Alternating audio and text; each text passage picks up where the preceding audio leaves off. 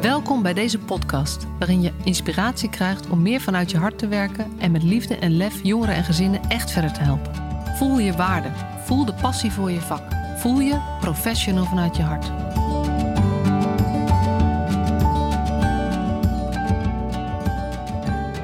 Hallo, wat leuk dat je weer luistert naar een nieuwe aflevering van de Professional vanuit je hart podcast.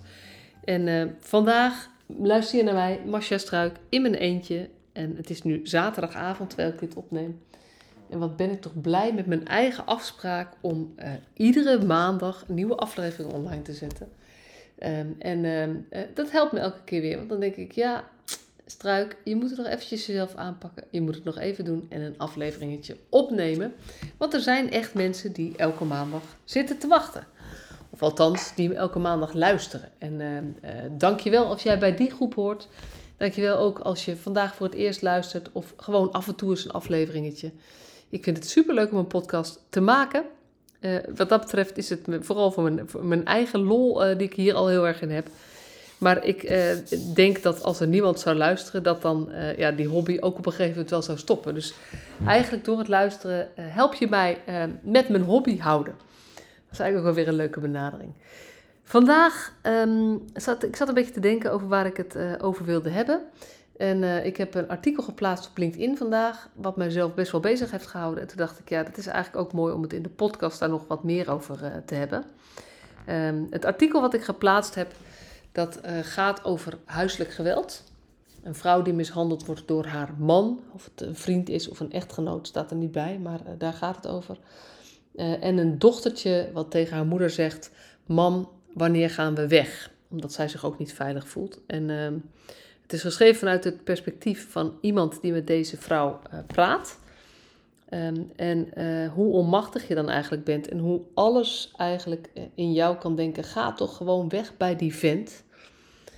Maar um, het thema waar ik het dan eigenlijk, ja, wat, wat in dat artikel naar voren komt en wat mij ook wel heel erg raakte, is ja, het is ook zo ongelooflijk makkelijk om als buitenstaander, als iemand die niet in de situatie zit, een mening te hebben, een oordeel of een advies over wat de ander zou moeten doen. En uh, nou, daar heb ik een, een postje over geschreven uh, op LinkedIn. Omdat ik, dit deed me denken aan meer situaties. Ik had uh, gisteren um, had ik een afspraak met iemand en we zaten over van alles te kletsen. Het kwam op de relatie uit, relatiepraat. Zoals je vast zelf ook wel eens hebt met, met vrienden of, of kennissen of familie. En um, uh, degene wie ik uh, sprak, die, nou, die, die, twijfelde over haar relatie. En uh, ik merkte aan mezelf dat ik zei, ja, maar dan kun je toch gewoon dit, of je zou toch gewoon dat, of is het niet een idee om zus, of misschien wel zo. Terwijl ik niet eens een heel erg adviesgever ben. Maar ik hoorde me toch een paar van die um, gedachten uitspreken. En vervolgens um, had ik gelukkig in de gaten wat ik aan het doen was. Maar ik zei er ook meteen achteraan. Ja, en voor mij is het makkelijk praten. Want ik zit niet in de situatie. En um, dat is iets waar we ons volgens mij nog meer van bewust mogen zijn dan we al zijn. En daar gaat die post op LinkedIn ook over. Dat um, als wij iets horen van, van iemand die in een nare situatie zit, of een situatie waarvan jij zelf denkt dat zou ik nooit accepteren of dat, dat vind ik echt niet oké. Uh, dat je dan geneigd kan zijn om best wel snel um, uh, te, te, zeggen wat iemand zou moeten doen of uh, wat een goed idee zou zijn. Terwijl je eigenlijk niet weet hoe het precies voor die ander is, want je bent er niet bij. Je bent er niet bij wat er gebeurt. En laten we het dan weer naar een situatie van huiselijk geweld trekken. Dat is dan een extreme vorm waarin allerlei, ja, eh, allerlei mechanieken spelen, maar ook in het klein soms, in, in relatiedingen speelt dat al. Waar het niet naar geweld gaat, maar ook over patronen in relaties. Zoals bij degene die ik sprak, die zei eigenlijk wil ik graag uh, s'avonds om negen uur slapen. Maar mijn, uh, mijn vriend wil graag televisie kijken.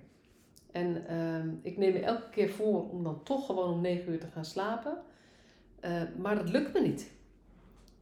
En nou ja, dit, dit soort dingen zijn zo klein. En dan, dan kan ik zo makkelijk zeggen, ja joh, maar weet je, je kan het proberen met één keer per week. Of uh, gewoon het jezelf heel erg voornemen. Of iets wat haalbaar is voor jezelf. En toch weet ik niet wat er speelt, omdat ik er niet bij ben. Omdat ik niet haar uh, persoonlijkheid heb. Omdat ik niet in de dynamiek zit waar zij met hem zit. En zo is het volgens mij altijd. Dus um, nou, ik zat zo te mijmeren en uh, toen heb ik ook in die post geschreven. Um, ik ga het gewoon even voorlezen, want anders ga ik nu weer proberen te bedenken wat ik geschreven heb. Um, een mening hebben of advies geven over een situatie waar je zelf niet middenin zit, is zo makkelijk. Ben jij geïnteresseerd in het echte verhaal, in hoe het voelt, wat er speelt, hoe moeilijk het is? Kun je verdragen dat de ander pijn heeft of zichzelf pijn doet? Blijf je naast iemand staan als iemand nog niet in actie komt, als iemand jouw goede adviezen niet opvolgt? Of haak je dan af? Luister, probeer je te verplaatsen in hoe het voor de ander is. En daar kom je alleen maar achter als, je, achter als je luistert naar het hele verhaal. Vraag eventueel hoe je zou kunnen helpen. Maar veel vaker gaat het niet om hulp, maar om steun. steun. Just be there. En als iemand dappere stappen zet om een patroon te doorbreken, en als niemand dat niet, nog niet doet, dan misschien nog wel meer. Juist als iemand in een slechte situatie blijft, is je steun en aanwezigheid zonder oordeel van levensbelang. Um, ja, het eerste stukje wat ik, wat ik geschreven heb en net voorgelezen heb, daar, daar, schrijf ik natuurlijk. Um, kun, ben je geïnteresseerd in het hele verhaal? Um, we weten niet wat er speelt bij de ander. En we weten al helemaal niet wat er speelt in een andere relatie of in een andere thuissituatie. En ja, in ons werk als sociale professionals moet je toch best wel vaak op, op grond van weinig informatie een oordeel vormen over een situatie. En um, ik merk dat ik daar, nou misschien is het levenswijsheid. Naarmate ik ouder word, ervarener word, het leven van meer kanten ken, meer mensen heb gesproken. Maar dat ik me steeds meer realiseer hoeveel ik niet weet van de ander. En um, ik denk dat het, dat het ontzettend helpend is als, wij, ehm, als je bij jezelf nagaat of je eigenlijk wel echt wil weten wat er aan de hand is. En niet alleen wat er aan de hand is, maar hoe het voelt voor iemand die in die situatie zit, wat het ook is. Dus ben jij geïnteresseerd in het hele verhaal? Ben jij geïnteresseerd in het horen van alle afwegingen? Ben jij ook geïnteresseerd in het horen van, ehm, van de mooie kanten van een eventueel mishandelende partner. Omdat dat dingen zijn die maken dat, dat iemand blijft. Of um, de zekerheid die iemand nodig heeft. En kun je dan daar naar luisteren zonder daar meteen een oordeel of een mening over te hebben. En um, ik denk dat het soms heel moeilijk is. Zeker als je te maken hebt met mensen in een kwetsbare positie of waar dingen gebeuren die jij echt, um, ja, die, ja, die jij echt niet oké vindt, die echt niet oké zijn. Soms ook nog verschil. Um, dan is het gewoon moeilijk soms om aan te zien dat een ander keuzes maakt die jij, voor je, ja, die jij niet kan voorstellen en die jij niet zo zou willen doen. En zeggen we wel eens, dat, dat, dat zou ik nooit zo doen. En daar ben ik heel erg voorzichtig mee. Want volgens mij weet je niet wat je zou doen in een bepaalde situatie. Dus kunnen wij verdragen dat een ander iets kiest ehm, wat hem of haar pijn doet? Uh, dus kun je verdragen dat de ander pijn heeft of soms zichzelf pijn doet? en dan denk ik bijvoorbeeld aan kinderen uh, die zichzelf snijden of, uh, of, of volwassenen die andere manieren hebben om zichzelf pijn te doen. Die haren uit hun hoofd trekken, letterlijk. Eh, dat vinden wij zo moeilijk om te verdragen, dat wij zo graag willen dat het stopt, dat we ehm, ook vinden dat het niet oké is. Terwijl ik zelf heel erg geloof dat ehm, alle verandering begint bij acceptatie dat het is wat het is. En ehm, ik denk dus dat als iemand in een moeilijke situatie zit, ehm, waarin hem of haar pijn wordt gedaan. Ehm, wat dan nodig is, is dat, die, dat je hem of haar steunt. Ik ben mijn, uh, mijn boek aan het, uh, niet zozeer aan het herschrijven, maar de vierde druk van mijn boek komt bijna uit. En de tekst moet deze week naar de drukker. of naar de editor. Eigenlijk moest dat vorige week al en eigenlijk ook al die week daarvoor. Dus ik zit lekker in een uitstelritme. Maar ik ben er wel echt mee bezig. Ehm, en een van de eh, dingen waar ik over aan het nadenken ben uh, om iets aan te passen in de tekst, is dat ik bij stap 6, dat is stop met redden, um, uh, onderscheid maak tussen helpen en redden. En waarbij ik eigenlijk zeg, ja, helpen is wel goed, want dan ondersteun je iemand om het zelf te doen. Maar redden is um, ja, niet goed, want dan neem je het over. Even los van echt bepaalde gevaarlijke situaties waarin we even moeten redden.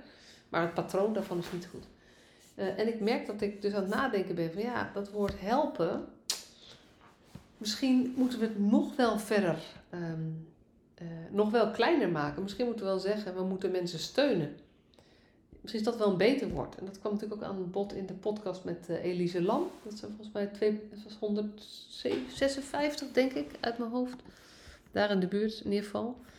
Um, het woord steunen in plaats van helpen. Weet je, ik vond helpen in plaats van redden alweer heel goed.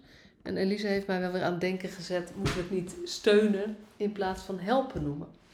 Omdat je nog steeds um, bij helpen ook in de actie bent. En, um, nou, iemand die in een moeilijke situatie zit, die twijfelt, die in een patroon zit wat, wat voor hem of haar niet gezond is. En die je zou gunnen uh, dat hij de moed heeft of de mogelijkheden heeft om uit de situatie te stappen. Uh, wat ik vaak zie is dat iedereen onwijs supportive is om te zorgen dat iemand die keuze gaat maken.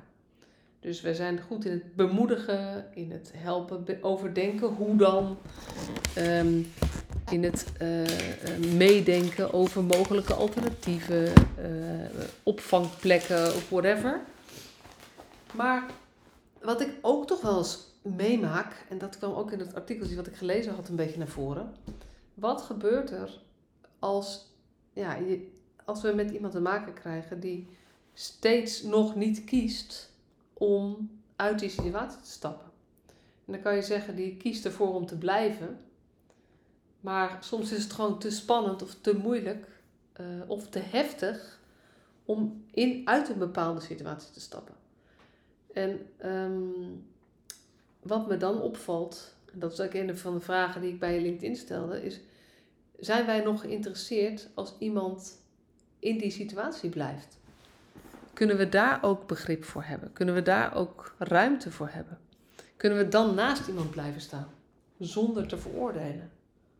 Of gaan we, uh, slaan we dan om en, en zeggen we gewoon: ja, zeg maar, ik heb zo, ik heb zo lang na, ik heb je zo lang gesteund, maar je moet nu echt voor jezelf kiezen en anders weet ik het ook niet meer. En zit er bijna een soort teleurstelling in dat wij zo hard ons best gedaan hebben om de ander te helpen, maar de ander daar dan niet naar luistert en dat wij een soort teleurgesteld zijn in die ander dat hij dat niet heeft gedaan. En het puzzelt me maar het is niet oké. Het is niet oké, want um, als die ander dat had kunnen doen, had hij of zij dat al gedaan. Blijkbaar is het nog niet mogelijk. En op het moment dat wij als professionals daar dan een soort van teleurgesteld in zijn, en dat spreken we niet altijd expliciet uit hoor, maar je merkt het gewoon wel in de reacties wanneer er over gesproken wordt, um, dan uh, op het moment dat wij een soort van teleurgesteld zijn, eigenlijk versterken we dan het patroon wat bestaat. Want om een moeilijke situatie te doorbreken, om een moeilijk patroon te doorbreken, om, om dappere stappen te zetten, wat het per definitie is om, uh, uh, nou ja, het voorbeeld hier ging over huiselijk geweld. Als je dat als voorbeeld neemt, dat is zo ongelooflijk veel moed voor nodig om, um, uh, om daar uit te stappen. En um, het is ook zo goed te begrijpen dat dat de patronen zo sterk zijn dat je, um, dat je dat niet volhoudt. Dus dat je weer teruggaat naar de situatie waarvan je eigenlijk ook wel diep van binnen weet dat die niet helemaal goed voor je is. Uh, maar er is ook een andere kant, want er is ook iets wat het je brengt. En het is zo moeilijk dat de buitenwereld zo snel zijn oordeel klaar heeft. Dus ja, ben je, ben je, weet je, ben je professional, dan zou ik je echt, echt, echt willen vragen.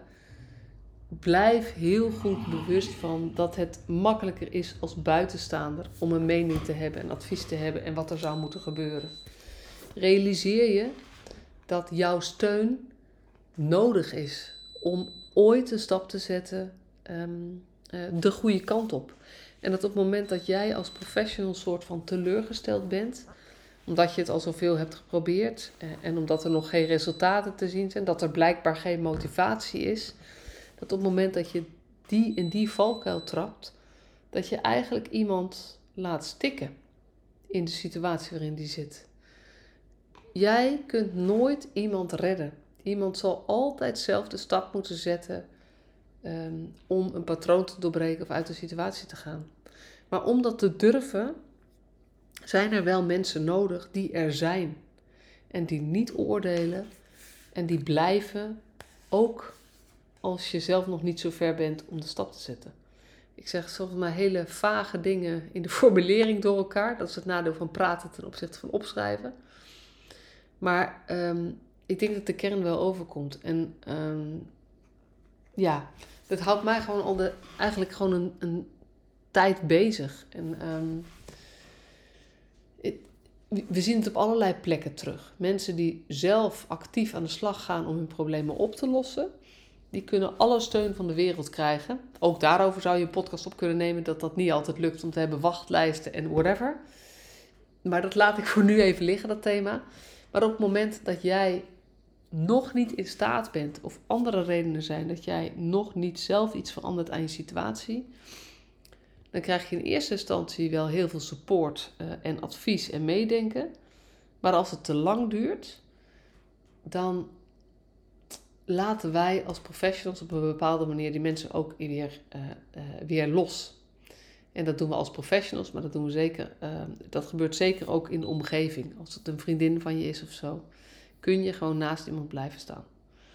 En ehm, nou ja, deze, deze mijmeringen, die, ehm, ja, ik, ik zit er echt met tranen in mijn ogen. Het raakt me echt heel diep en ik kan niet zo goed vastpakken of, of heel concreet maken. Ehm, niet concreter dan ik nu gedaan heb. Maar ik hoop dat deze, uh, deze podcast, dit verhaal jou ook raakt. En je laat nadenken over uh, hoe jij dat doet. En hoe je, uh, weet je, en als je, ehm, als je dit al doet, is alleen maar tof. Want ik denk dat, dat er heel wat mensen zijn die naar deze podcast luisteren die ook ehm, eh, geïnteresseerd zijn in het hele verhaal. Maar mocht je, ehm, eh, mocht je hier iets in herkennen, of mocht je wel eens twijfelen of het wel genoeg is wat je doet, ehm, ja, het is genoeg.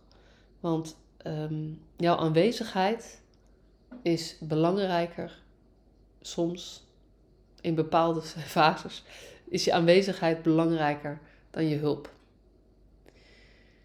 Nou, een beetje warrig verhaal, maar wel echt recht vanuit mijn hart. Ehm, ik hoop dat je er wat aan had.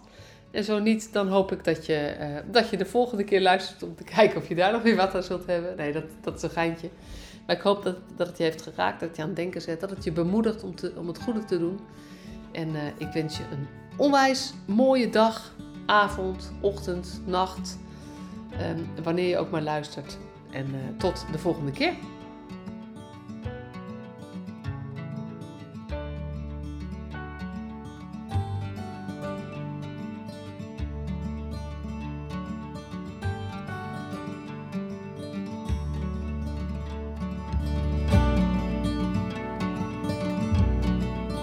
Superleuk dat je weer luisterde naar deze podcast. Dankjewel.